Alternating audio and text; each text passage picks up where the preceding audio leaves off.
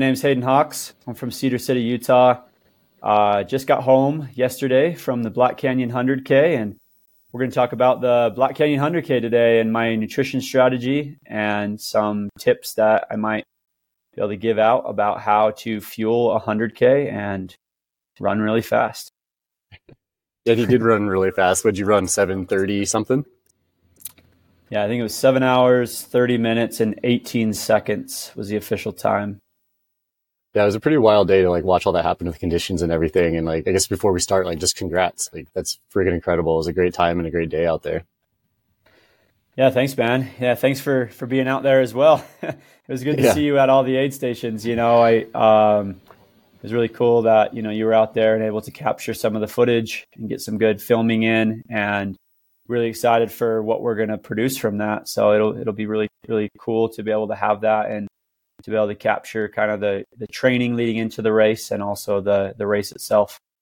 Yeah, for sure. I think it's gonna be a fun film. Um, Billy and I are collabing on it, and I think it's gonna be really interesting. And like just as interesting as like the day was, I guess, because with all like the variables that played out, like it was kind of nuts with the race getting delayed twice, then the rain and the snow and just mud and everything. It was kind of like an epic day as far as uh, conditions go. Yeah, yeah, and you were able to witness the whole thing. You know, uh, it was pretty crazy. Like I've never had it uh, an experience like that before, where you wake up, you know, at 5 a.m. You know, I woke up at 5 a.m. two hours before the start of the race. You know, was getting breakfast and was like getting ready to go. Um, you know, to drive up to the to the start line, and then all of a sudden we get a message that the race is delayed two hours. You know, till 9 a.m. And it was like, oh, well, I just ate breakfast. Well, I guess I'm going to go back to sleep. So I went back to sleep got another hour of sleep, and then woke up again, had a second breakfast. And then they were like, oh, the, the, you know, we got there getting ready for the race. They're like, oh, it's delayed another 30 minutes. And it was like, well, it's time for third breakfast, you know, and had another little, uh, little bit of carbs just to keep things, you know, under control and, and level. And, but yeah, it was, it was, it wasn't too bad though, to be honest with you. And, and honestly, I've, I've dealt with a lot of like bad conditions in the past in races that I've, I've had. I've kind of been in every scenario. So I felt like I was able to keep keep a pretty level head and and feel uh, pretty under control and, and not let it get to me, you know, all the the craziness. And I was actually okay with it because I usually start most of my runs around 9 a.m. So it was kind of perfect for me. Yeah, exactly. That's what it sounds like. Um, let's let's jump into your numbers that Precision posted. So I just want to go over the numbers of like your time, the temps, and like your actual like carbs an hour, sodium, and fluid. Like what what were those numbers? Yeah, um, let me look them up exactly. I don't remember exactly what they are, but I know I got 109 grams of carbs in per hour. So yeah, they posted this morning. Um, I went through after the race with them and was able to kind of jump on a call with one of their head scientists over there at Precision and that's what I love about Precision is they're just really on top of things. You know, they had a couple people out at the race to gather a lot of this uh, data and information, which was really cool to have them there. You know, they're there not only to collect data but also to support me and to help me if if anything were to go wrong with my nutrition strategy. You know, they're they're very educated in all of this, and so they can be there to help me kind of get out of it or, or find solutions, which is really cool. Um, and they've been there the, throughout the whole entire process of getting me ready for the race you know, right before the race, we were on some calls just to make sure everything was was dialed in and ready to go. And at the end, I, I ended up, yeah, hitting the numbers that I wanted to hit and had no stomach issues, no problems at all. So I hit 109 grams of carbs per hour. I averaged 486 milliliters per hour and uh, 1,063 milligrams of sodium per liter per hour. Yeah, that's pretty awesome. Hour, per liter. Sorry. yeah, per, per, liter. Yeah. yeah. Let's clarify that. Like you did 1,063 milligrams of sodium per liter of fluid that you took in, right? Yes. Yeah. Yeah. yeah. So, so for every liter of, of water I was taking in, I was also taking in 1,063 milligrams of sodium, which is right at where my numbers are. You know, I've been sweat tested a couple times and my numbers are right around 900 milligrams to 1100 milligrams so it depends on the race like if it's a little bit hotter race i try and get a little bit closer to that 1100 uh, milligrams per liter um, you know, at the beginning of the race, maybe I was getting a little bit less milligrams per. Uh, well, I was keeping the average the same, um, but of course I was drinking less, so I was getting less uh, sodium in. But then towards the end of the race, I was drinking more, so I was getting more sodium in. And I think that's the the thing that's relevant with that is like a lot of people they try and get a certain amount of sodium per hour, but it's not per hour. It's per the amount that you're drinking. So if you're drinking, you know, you've got to first find out your numbers, of course. But then once you find out your numbers, you base it off of that. So for me, I'm right around a thousand milligrams per liter of water. So a one to one ratio in, in essence, which is really nice and easy math. Um, so if I'm drinking 500 milliliters of water, I have to half that, right? So 500 milligrams of sodium and so on and so forth. So at the beginning of the race, I was probably only drinking 200 to 300 milliliters of water uh, per hour. And so, of course, my, my sodium was right around 200 to 300 milligrams of sodium um, for that two to 300 milliliters that I was drinking. Yeah, I find that super interesting because, like, just for example, like your wife is a very like heavy sweater compared to you, like sodium concentration wise, and so it's like you just have to do a slightly different like formulation, I guess, as far as sodium goes. But it's interesting how different it is between person to person.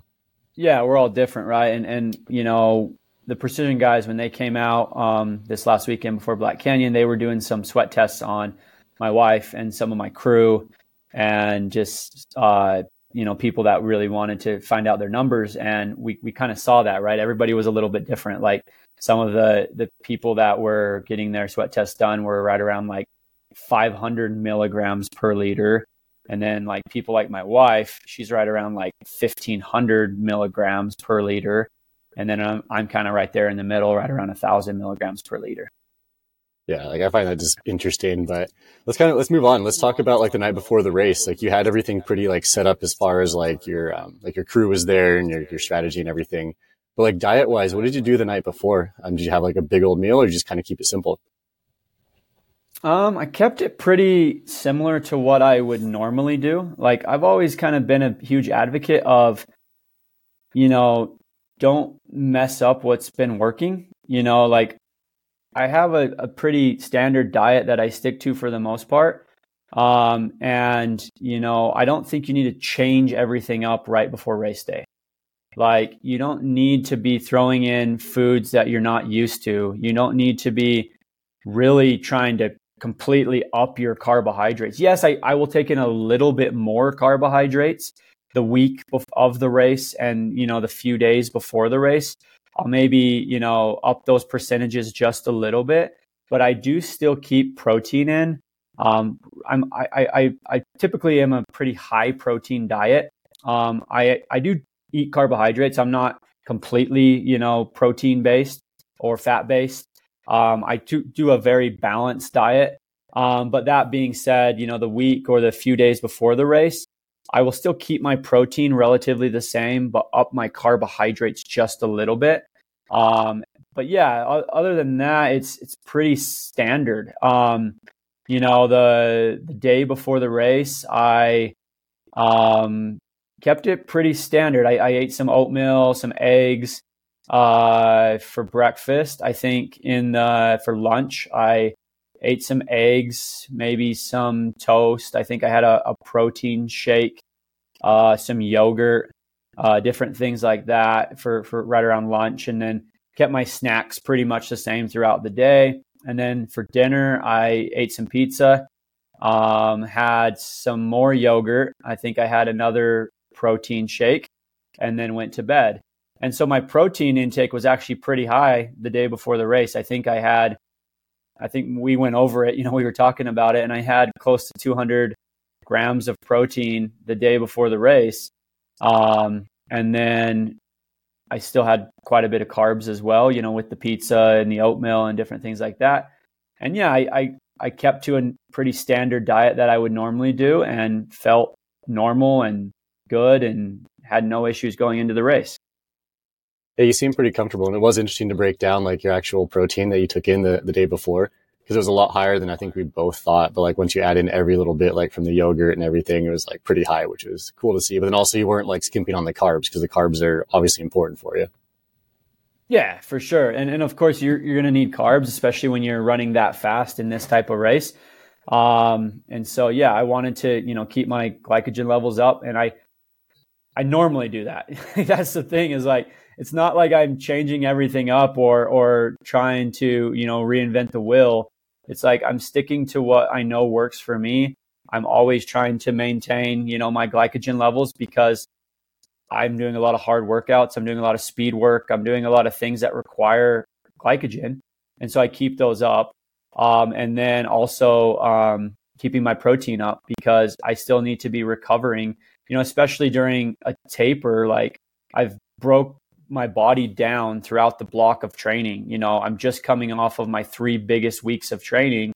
You know, that's breaking down a lot of muscle. It's, it's, you know important to make sure that you're recovering um, after your biggest weeks of training and in the taper like i still think it's important to keep protein in there um, and i just feel better when i am getting a good amount of protein i wake up the next morning feeling more recovered uh, i wake up you know feeling stronger and able to run at my best and honestly that's just kind of what i focus on day in and day out throughout my training block and in the weeks leading into the race for sure. Like I think it's important to like if it's worked for you, like keep rolling with it. Like why change it if it's a working strategy?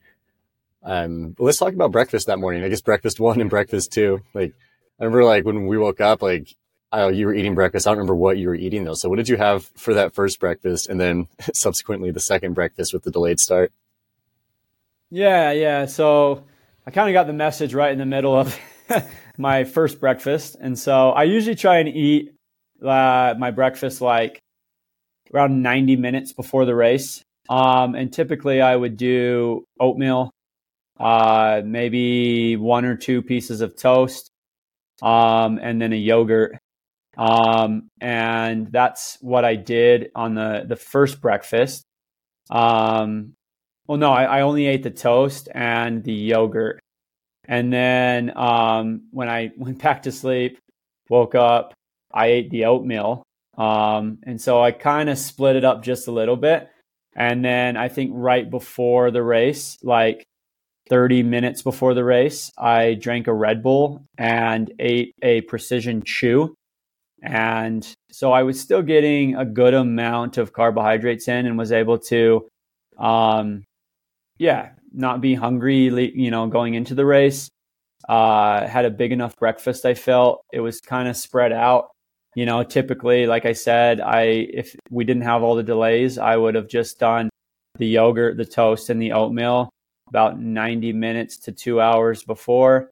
And then um, right before 30 minutes before the race, I would take a start drinking a Red Bull and then have like a gel or a chew.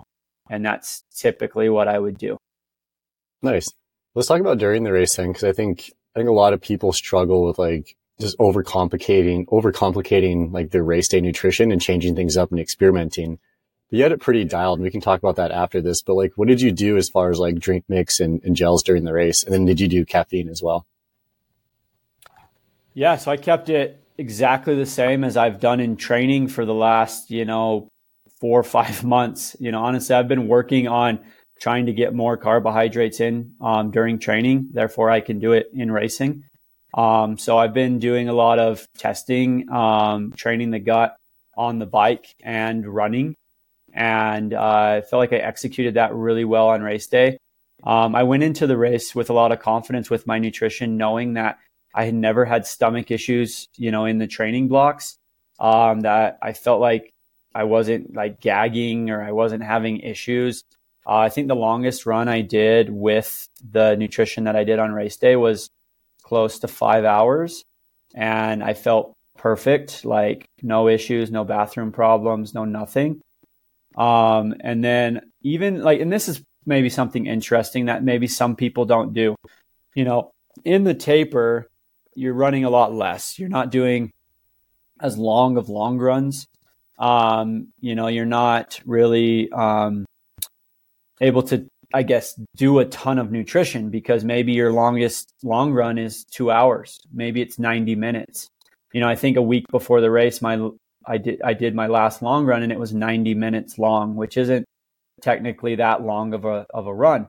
Um, but I still, this is the interesting thing: is a lot of people they, I think they take away their nutrition that they've been training with because they're not doing long enough runs in the taper. But one thing that I really focus on is continuing to keep that gut trained throughout the taper. So on a 90 minute run, I'm still going to do my nutrition strategy that I would do on race day, um, you know, or a two hour run. And, and so I think in the week before the race, I still did my nutrition strategy two or three times. And then the week of the race, even though I think my longest run the week of the race was only like an hour, I think that was the longest run I did in the week of the race. I still did my nutrition that I would normally do on race day for that hour just to keep my gut and my mind trained to be able to keep that nutrition in. Also, it aids in recovery, you know, after those runs. And even though they're not long or super hard, it's still important to recover. You want to be as recovered as possible when you reach that starting line and you want to feel healthy, you want to feel fresh. Well, why not keep doing your nutrition strategy to keep your glycogen levels up and to help you aid in your recovery during that taper? Plus, it keeps the gut trained, right? And so I, I, I do that throughout all of my training. Like in the 10, 12 week training block before the race, I was doing my nutrition strategy at least twice a week, if not three, sometimes four times a week. And then I kept that into the taper all the way till race day. Um, and so, yeah, I don't know um, if if that's kind of what you were wanting to hear, but Oh no, definitely. I think it's important, like just simply from like the, the gut training perspective, like your microbiome and your gut changes pretty quickly, honestly. And so if you like, say you're practicing like that carb intake and that same nutrition product intake for however many hours or miles or whatever, and you stop doing that for like a week or two, it could potentially cause GI issues on race day. So I think what you're doing is like, as far as keeping that same strategy, just keeps your gut almost like in shape to handle that product and that amount of carbohydrates on the race day.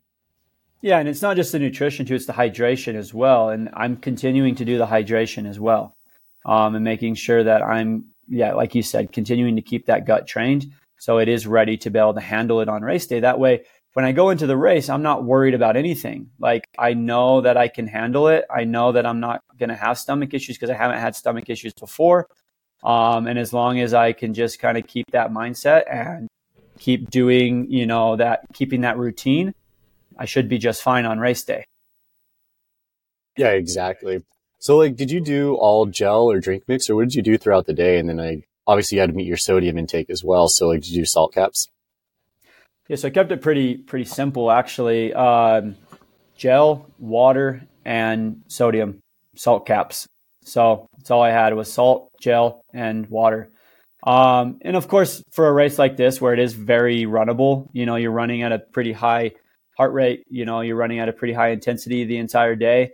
Like, of course, you want something that's going to be able to um, digest easily and to be able to get into the system pretty quickly. And so that's why I stuck to gel. Um, and it's just easier to get down, easier to carry, especially when you're running that fast. Um, maybe for something like UTMB or something like that, it's a bit more run or hike, more hiking, a little bit slower pace. You know, you might throw in some real food products, you know, that you can maybe digest while you're hiking or whatnot. But I think for like races like Black Canyon, like Western States, Javelina, know, races where you are running every step and you're going at a pretty fast clip, it's important to keep that in mind that you need a product that is going to be easy to get into the system quickly and to digest pretty quickly. So I did use the the Flow Gel product from Precision Hydration. That was my main source of carbohydrates. Well, my only source of carbohydrates. Um, it's great because it, it comes in a big flask, like a 300 gram flask, and then you put that into like a soft flask, you know. Um, and so it made it really easy because in my naked belt, I was able to hold one flask of flow gel and I had it rationed out, you know, according to how much time I thought it would take between each crewed aid station. Um, and then I had another bottle of water in the other side of my belt. Um, and then I had a handheld with water. And then I had a bag, just a, a baggie of, of salt pills. Um, and I had those rationed out according to how much water I would intake. And then, of course, if I felt like I needed more salt or anything, then my my crew had um, extra amounts of gel and salt just in case I, I need a little extra. But I was able to execute perfectly, um, get in um, the amount of carbohydrates that I wanted to per hour.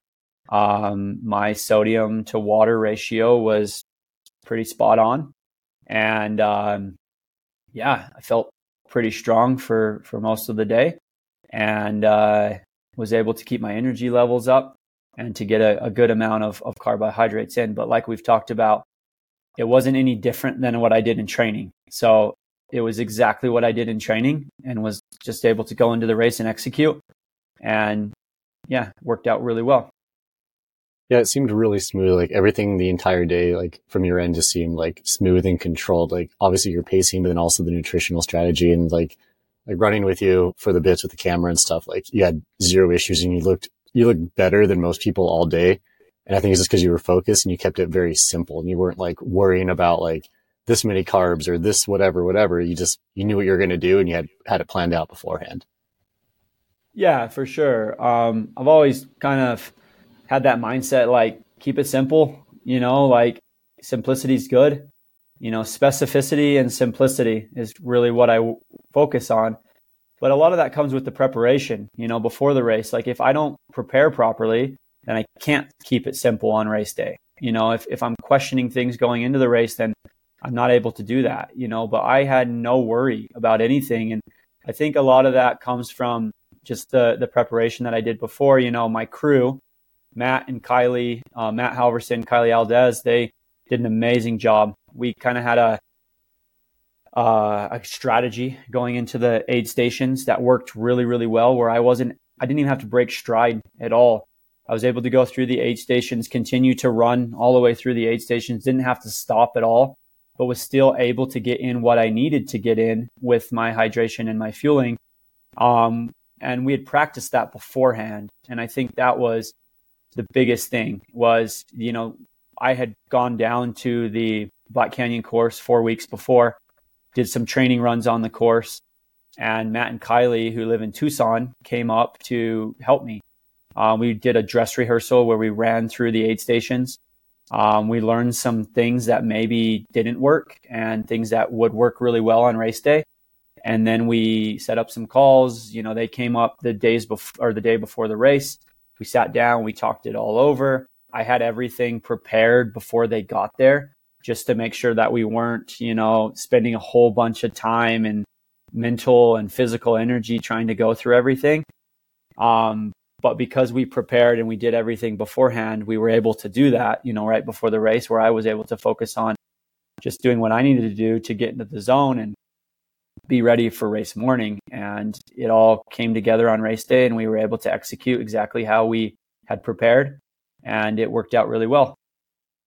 Yeah, that aspect of the race, I don't know why I find this really interesting, but it was so cool to see how, like, obviously Matt and Kylie coming up and you guys practicing it in Black Canyon while you're doing like the run through but then like the preparation the day before, like at the house, and to see how that was executed on race day was it was honestly flawless, and it got shouted out a couple times on the live stream. Then as I was filming to watch that, it, you like you said, you didn't break stride once. Like like running through Bumblebee, for example. Like I followed you in, Matt had your bottles, and then Kylie had your gels, and it was just timed perfectly. Where you didn't stop, where everyone else had to stop for at least a minute or two to get their like whatever nutritional strategy ready, and you just kept going. So at that point, you're putting on minutes ahead of these people. Then they have to make a surge to, get, to catch back up to you, right? Yeah, and I think the the thing with that too is it wasn't that I picked up the pace at all after the aid station, being like, "Oh yeah, I just got a minute on these guys. I'm going to drop them," you know. No, what I was able to do is I was able to maintain the um the pace that I wanted to maintain. I was able to run my own race. I didn't have to put surges in. I didn't have to try and catch up to anybody or or worry about throwing in these big surges to break people, you know. I was able to just literally maintain a pretty like uh, consistent effort the entire race, which not only is that huge physically, but that's huge mentally. Not to have to worry about that. While the other guys, you know, like you said, they were having to stop at the aid stations. Um, they were having to try and put these big surges in to catch back up to me. And even though they they they did end up catching back up to me after the aid stations most of the time, I think where it really helped was at the end of the race. You know, because all that compounds and then you get to the end of the race and then you're not you don't have the energy or you don't have the the freshness to be able to push that last part of the course. And we all know with the black canyon course that last part of the course might be the hardest part of the course. And so i kind of just kept that mindset the whole time was like i'm conserving so much energy and even though these guys are catching back up to me and sometimes trying to push on me I'm just going to stick to my strategy. I'm going to stick to my consistent pacing. I'm going to run within myself and I'm just going to stay patient and be confident that by the time we get to the end of this race, I'm going to have the energy and they're not. And that's exactly what happened. You know, I was able to, I think from Table Mesa to the finish, I ran a pretty fast split. And I was able to gain quite a bit of significant time on the second, third, and so forth uh, people in the race. I think going into Table Mesa, I maybe only had a two or three minute lead. And then by the end, you know, I was able to increase that lead by, by quite a bit. And I think part of that was being able to save this time and this energy at aid stations, but also just to be able to run within myself and be confident in my race strategy and do what I knew I needed to do on race day. Yeah, I think it's interesting that most people think about like energy conservation as simply a physical thing, but like your brain is one of your biggest consumers of energy. And so like if you're out there worrying about like the aid station, you're worried about your crew, you're worried about like your stomach or you're just worrying about anything, that's going to eat up mental energy and then physical energy at some point, And that's going to come back to bite you in the butt. And like as these races become more competitive and trail running becomes more professional, I think these smaller things are going to make a bigger difference in the long run, like as, as the sport evolves over time. Yeah, we see it in every other sport, right? That that maybe are a little bit more developed than our sport on a professional level. You know, from NASCAR to you know Ironman to cycling. You know, those guys aren't wasting any time when they're getting crewed or you know they're getting bottles or whatever it is. They're in and out as quickly as possible, but they're also doing what they need to do to take care of themselves. And I think that's the most important thing is if you're rushing through an aid station and you're not doing what you need to do to take care of yourself or you're missing, you know, carbs or you're missing hydration because of it, then yeah, take some time, you know, do what you need to do to make sure that you're prepared because that's going to come back to bite you in the butt later on. But if you're able to do it quick and efficiently and get what you need to get done, you know, why wouldn't you do that? Because that's only going to be an advantage, especially towards the end of races. Yeah, exactly. And I think it comes back to like, I think as the sport evolves and becomes more professional, the athletes become more professional, obviously. I guess that's kind of redundant, but like you have to, you have to look at all the small details to win a race. Like, like what was that year at Western States when there was like multiple people on the track? Like everyone finished so fast and like these minute here and a minute here, it adds up over time. And that can be the difference between a podium spot or just, just running a great race, but missing, say, a golden ticket by a couple minutes, which is devastating, honestly, after you put in all that time and effort training. Yeah. And especially like a race like Black Canyon that is fast, you know, um, it's, it's very important. You know, the faster the race, the probably the more important it is. Uh, but that being said, I still think it could be really really important in a race like a UTMB or a Hardrock or something like that, where, you know, you getting, you know, there's even more aid stations, you know, and there's more time in between aid stations. So you getting, you know, a minute or two in an aid station can make a huge difference, especially as it compiles throughout the course of that 100 mile or 20 hour race or whatever it is. Yeah, 100%. And thinking too, just again about like how you were crewed by Matt and Kylie, like you obviously had your, your A plan and that just like was pretty flawless the entire day, but you also had like kind of a B plan too. Like I think it, when it came to cooling, for example, like if we didn't know what the temps were going to be like race day, we expected it to be warm, but ended up being cold, obviously. but like you had like some sort of strategy in place, right, for for cooling just in case something came up. Yeah, I had a. I always have a B plan for fueling, hydration, cooling. Um, you know, if I were to drop a gel or drop some my salt pills or something, I always have a backup just in case. I'm always prepared. You know, I, I prepare for the worst, hope for the best. Um, you know, at Black Canyon, it the best happened, you know, and I didn't have to really resort to my B plan, which was awesome. But that's not the case in every ultra. You know, some of the ultras, uh, you do have to resort to your B plan or sometimes even your C plan. So to have a backup plan is very important. Um, for Black Canyon, yeah, we didn't really have to implement a cooling strategy, which was really nice. Um, it did get a little warm on some sections of the course is mostly the climbs, and, and I think the the reason for that was, yeah, of course, you're climbing. you know, when you're climbing, you're pushing a little bit harder. Um, your body temp, your, your core temp's going to raise a little bit. And so, actually, I did have kind of a strategy for that, which I thought was pretty interesting. I don't want to give all my tips out, but you know, also like I I do want to help the you know the younger generation, and I think it's important. Um, so one thing I would do is every river crossing, you know, there was a river crossing pretty much before every big climb on the Black Canyon course. And I knew that I could take advantage of my climbing ability and just my strength on the climbs and maybe gain some time on some of the, the other guys in the field. And so, and even though it wasn't, it wasn't uh, hot on race day, I knew that my body core temp would rise a little bit just because I'm climbing up a, a pretty significant climb. And so at the bottom in the river, instead of like just trying to rush through the river, I would stop and I would get wet. I'd fill my hat up a couple times with water, pour it over my head, you know, soak my shirt, uh, make sure that I got um, wet and cooled off my body temp and my core temp a little bit. And then I would go into that climb and able to push that climb even a little bit harder than maybe I thought I could. And uh, and the reason being is I was able to keep my core temp down, which helped me be able to be able to push that climb a little bit, which helped me to be able to gain a little bit more time on my competition. And so that was kind of a, I guess, a cooling strategy that I used and I think did help throughout the race, um, especially towards the end. And yeah, this year was a bit different. You know, the year I ran Black Canyon and won in 2020, it got close to 80, 85 degrees at the finish line. You know, this year it was in the low 60s, I think, at the finish line. So honestly, like it was a bit different that way, which helped.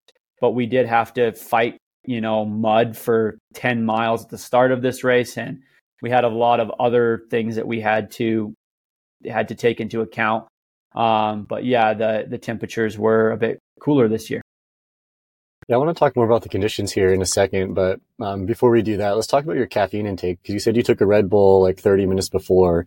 Then did you do a couple caffeinated gels as well during the race? Oh yeah, yeah. So I took the Red Bull um, right before, about 30 minutes before, like I said, um, and then we've been really testing kind of the my response to caffeine, um, just kind of the half life of caffeine and going over that, making sure that we had all that taken into account. I've been testing a lot of that in my training and whatnot. You know, I, I did fly out to the UK um, last or a couple years ago. We did some testing in the lab where we did test some caffeine in that as well, and just my response to caffeine. And yeah, so I took uh, the Red Bull 30 minutes before, and then I took a 100 milligram precision caffeine gel uh, three hours in. And then I took another 100 gram uh, precision uh, gel um, at six hours in. And so, total, I think I got close to 350 milligrams of caffeine with the Red Bull, the two gels, close to that, maybe a little less um, throughout the whole race. And yeah, I think it worked really well for me. I was able to feel really strong, felt like the caffeine was put in at the right moments in the race. And yeah, I don't think I would change that up. Yeah, it seemed like it, it worked pretty flawlessly for you. And like the half life of caffeine, I think is super interesting because most people don't really consider that. Whereas like if like you took the you had the Red Bull beforehand and then you waited essentially three and a half hours to have any more caffeine. And I think a lot of people kind of just front load the race with caffeine, and at that point your your body's just kind of getting getting wrecked by all the caffeine because you can go out super hard and you blow up really fast. But like it's pretty important to like regulate it throughout the day, otherwise your body's just kind of a mess. I feel like. Yeah, and I think the other thing is at the beginning of the race, you kind of want to run within yourself, right? You don't want to be pushing too hard or doing crazy things because that's only going to come back to bite you at the end of the race. If you're hyped up on caffeine and you got friggin' 300 milligrams of caffeine in your system or something at the beginning of the race, of course you're going to feel amazing, you know, and you're probably not going to run within yourself because a lot of the time that caffeine is going to, the perceived effort's going to be a lot different. And so I want to make sure that, yeah, I have enough in me that it's helping me and it's, you know, making me feel a little bit better and be able to, you know, um, feel strong and smooth and everything at the start of the race, you know, with that, that change that caffeine does with the perceived effort. But I also want to make sure that I am running within myself and that, you know, I'm not doing anything super crazy. And I think also the other thing uh, that's important is, with caffeine, you know, caffeine's a diuretic. Um, when you take caffeine, you have to up your hydration um, because to, to take into account with the, the diuretic qualities, I guess, of, of caffeine. And so if I'm taking a whole bunch of caffeine, it's going to, in, in essence, dehydrate me, especially if I'm not able to get in as much hydration as I would like to, you know, at the start of the race um, or like maybe your gut's not trained to be able to handle that much hydration, especially in colder temperatures or something. And then all of a sudden you're you're peeing a ton because you're drinking a ton and you're um, have a diuretic, you know, with caffeine, or you're um, not drinking enough and then you're getting dehydrated because of the the, the diuretic in, in the or the, the caffeine being a diuretic so it's I think it's important that you balance that, like that you make sure that you up your hydration if you're going to take more caffeine. Um, for me, I don't want to have to do that, and I don't think my gut and my urinary tract would be able to handle that. So I try and keep it very balanced. Therefore, you know, making sure that I run within myself, but I'm also being able to stay hydrated and under control with my hydration and fueling and everything else. Yeah, exactly. So let's talk a little bit about the conditions then, because like, I don't know, it was cool. Like you were saying, like last or a couple years ago, last time you ran Black Canyon, got the ticket. It was like 80 degrees ish. And this year, like the start was what, like 30 degrees or something. Like it was cold and muddy up there in Mayer on the, on the track. Yeah, I think it was like 27 actually. And it, it was like a super cold north wind as well. Like I remember like getting out of the truck being like, ah, oh, it's actually not too bad. Like, should be all right. And then that wind hit and it was like, holy smokes, that's cold. Yeah, it was pretty, it was pretty chilly. Um, I had to start the race with arm sleeves and gloves. Um, but, you know, after we got going and after we started pushing a bit and we dropped off the top of that kind of that first mesa up there by Mayer, we, it started warming up pretty quickly. You know, I was able to pull the arm sleeves down, take my gloves off and by the time I got into Bumblebee, I, you know, I, I dropped the gloves and the arm sleeves off with my crew and, and yeah, I was able to run in a short sleeve the rest of the day. And, and the conditions were probably pretty ideal after that. But yeah, the start of the race was pretty cold and very muddy. like for the first like 10 miles of the race, I mean, it was a sloppy mess. I mean, we were trying to decide like, should we run in the mud, you know, on the trail? Cause the, the trail was like completely just muddy, sloppy, nasty, but it was melted in the middle. And then on the sides of the trail, there was snow. But of course, it, you were, it was desert terrain with cactuses and rocks and whatnot. So it was like, do I want to run through the snow to try and, you know, not be in the sloppy mud and potentially slip and fall or get all this cakey mud on my shoes? Or do I want to run in, you know, on the trail and avoid all the rocks and jumping cactuses and whatnot. So there was kind of like a mix of both, like taking the proper line. Like sometimes you'd run just off the trail just to make like on the snow, just to like when it wasn't too rocky, just to kind of like get your feet, you know, from being so muddy. And then all of a sudden you'd go right through the middle of the mud. And there were a couple instances where, yeah, I almost fell. Like I was slipping out pretty good. Um, a lot of the guys behind me were just like yelling and cussing, and, and there was a lot of just craziness going on. I did decide to like, so in I was in the pack. There was a huge pack of like thirty or forty of us on the on the dirt road, you know, leading into the single track, um, just coming out of Mayer. And I, I was just kind of in the middle of that pack. And then I kind of made a, a decision like to move to the front of that pack uh, I didn't want to take the lead, but I wanted to be in the like second or third position going on to the single track because I knew it was going to be sloppy and muddy and nasty. And I didn't want to be caught behind everybody, like flailing and falling and going through all the mud and getting mud kicked all over me. So I did, I was in that second position right behind another guy just to make sure that I could see the trail properly. I could take the right lines and not have to deal with all that other mess. Um, and I think that was a smart decision, even though I had to run maybe a little faster than I would love like to um, right at the start of the race. Yeah, it seems like a good call just for like, I guess essentially like pacing your energy levels throughout the race. Because like if you're say 20 people deep at the start and just kind of battling with people, that's frustrating to be stuck back there. And that affects your energy levels throughout the day, both mentally and physically. 100%. And that was my whole thing was conserve mental and physical energy as much as possible. And sometimes being in the lead is how you can conserve that, especially on a nasty, muddy trail. And, but then when we got to the drier sections, you know, after like 10 miles or so, I actually fell back a little bit. I, I was back in like fourth or fifth place. I let some of the other guys lead. Um, they were pushing the downhills pretty hard. I think trying to maybe make up some time um, from the muddy section. But I was like, I don't, I don't, that's not, it's not sustainable. It's not smart to try and make up time. Like, yes, I would have, and I did, but, but I would have loved to break the course record. And, and like I said, I ended up breaking the course record, but that wasn't the main goal. The main goal was to podium and get a, a golden ticket, you know, and put myself in a position to win the race.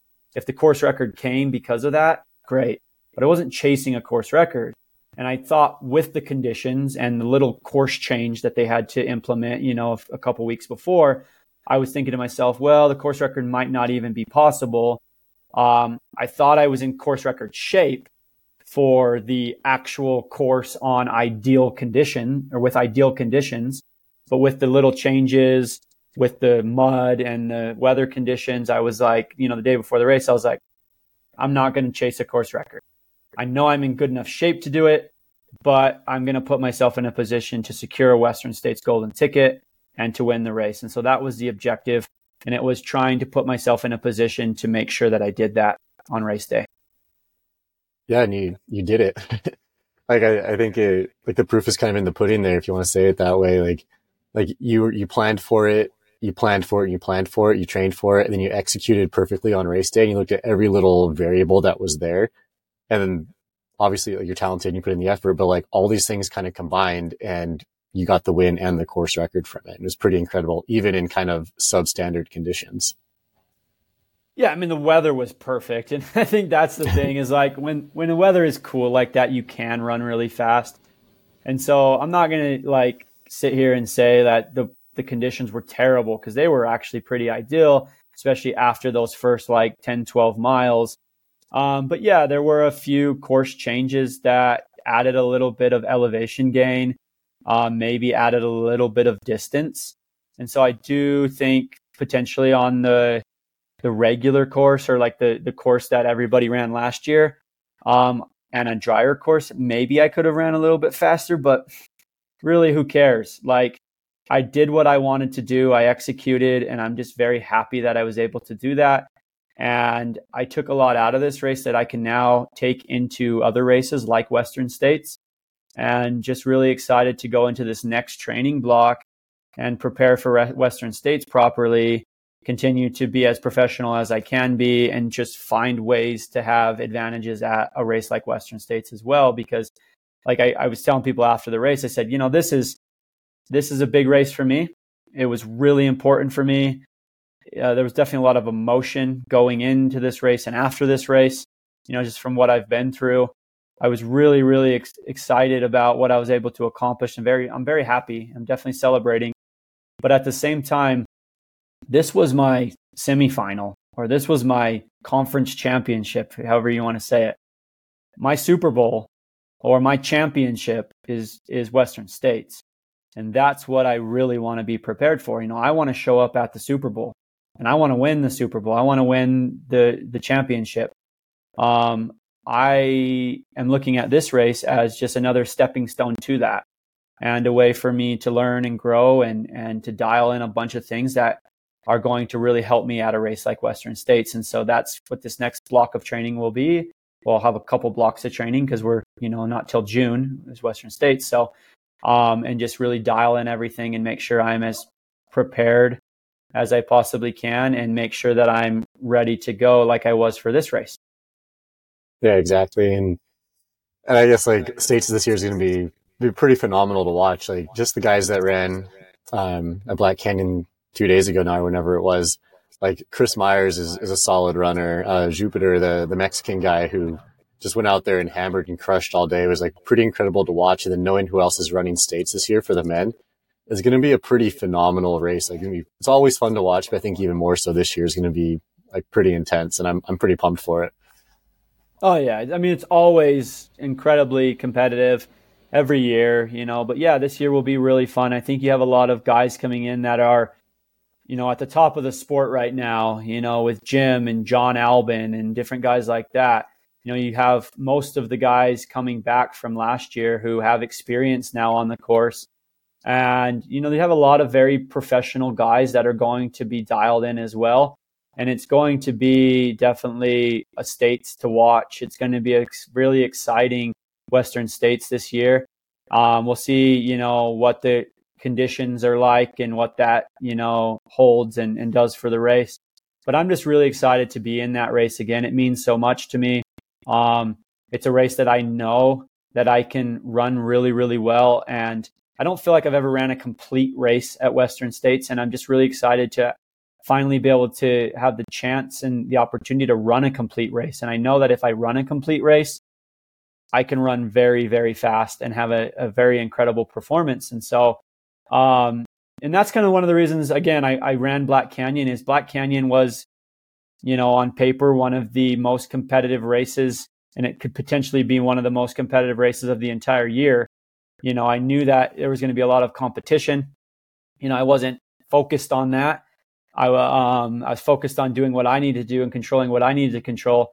But I do, I, I did know that it would be a hard race to win, that it would be competitive, that I would be pushed, and that I'd be able to learn a lot from that.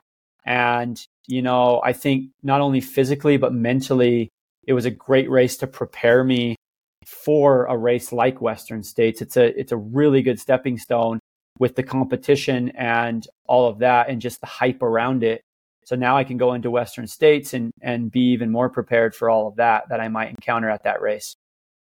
Yeah, for sure. Dude, well, thanks for taking the time. That was, it was awesome to watch you out there and race and like have the day that you deserve. And I think people were rooting for you after coming, after what happened at States and then having your surgery and coming back in and then seeing you just come out here and like run a phenomenal race. Like, like people were stoked for you. I'm stoked for you. And I know you're, you're pretty pumped yourself. So thanks for breaking all that stuff down. That was, that was fascinating and really interesting. Yeah, thanks, man. Thank you for having me on, and and really excited that I was able to share this with other people. And I just like to give a shout out too to all of my crew, all the people that have really helped me to get to this point. I mean, you guys know who you are. Thank you so much for all you've done for me. Um, I have an incredible community here in Cedar City that's helped me so much. You know, you, Derek, I mean, you've helped me a ton throughout this whole process and have constantly been a friend for me and, and a support for me, which I, I really, really appreciate. I also just would like to give a shout out to the people that were in the race. You know, at Black Canyon, it was a very challenging day. And, you know, to see the level of competition raised like that and to see people, you know, be able to execute and do what they did on race day was just incredible. Like Jupiter, the guy that took second place, he pushed me all day. I mean, he was a great competitor, an amazing person. Um, he's a family man. He is just a really good guy. And I really could feel just that, you know, his, his presence, you know, and, and his, his love for the sport, his love for his family, you know, at the finish line. It was, it was awesome to be able to, to run against a guy like that. And, and Chris Myers, incredible performance. You know, I was, I heard that he was coming and I was like pretty nervous that he might catch me by the end, but, um, he had an incredible day, really standout guy. Uh, and just everybody else that was able to, you know, have, have good days out there.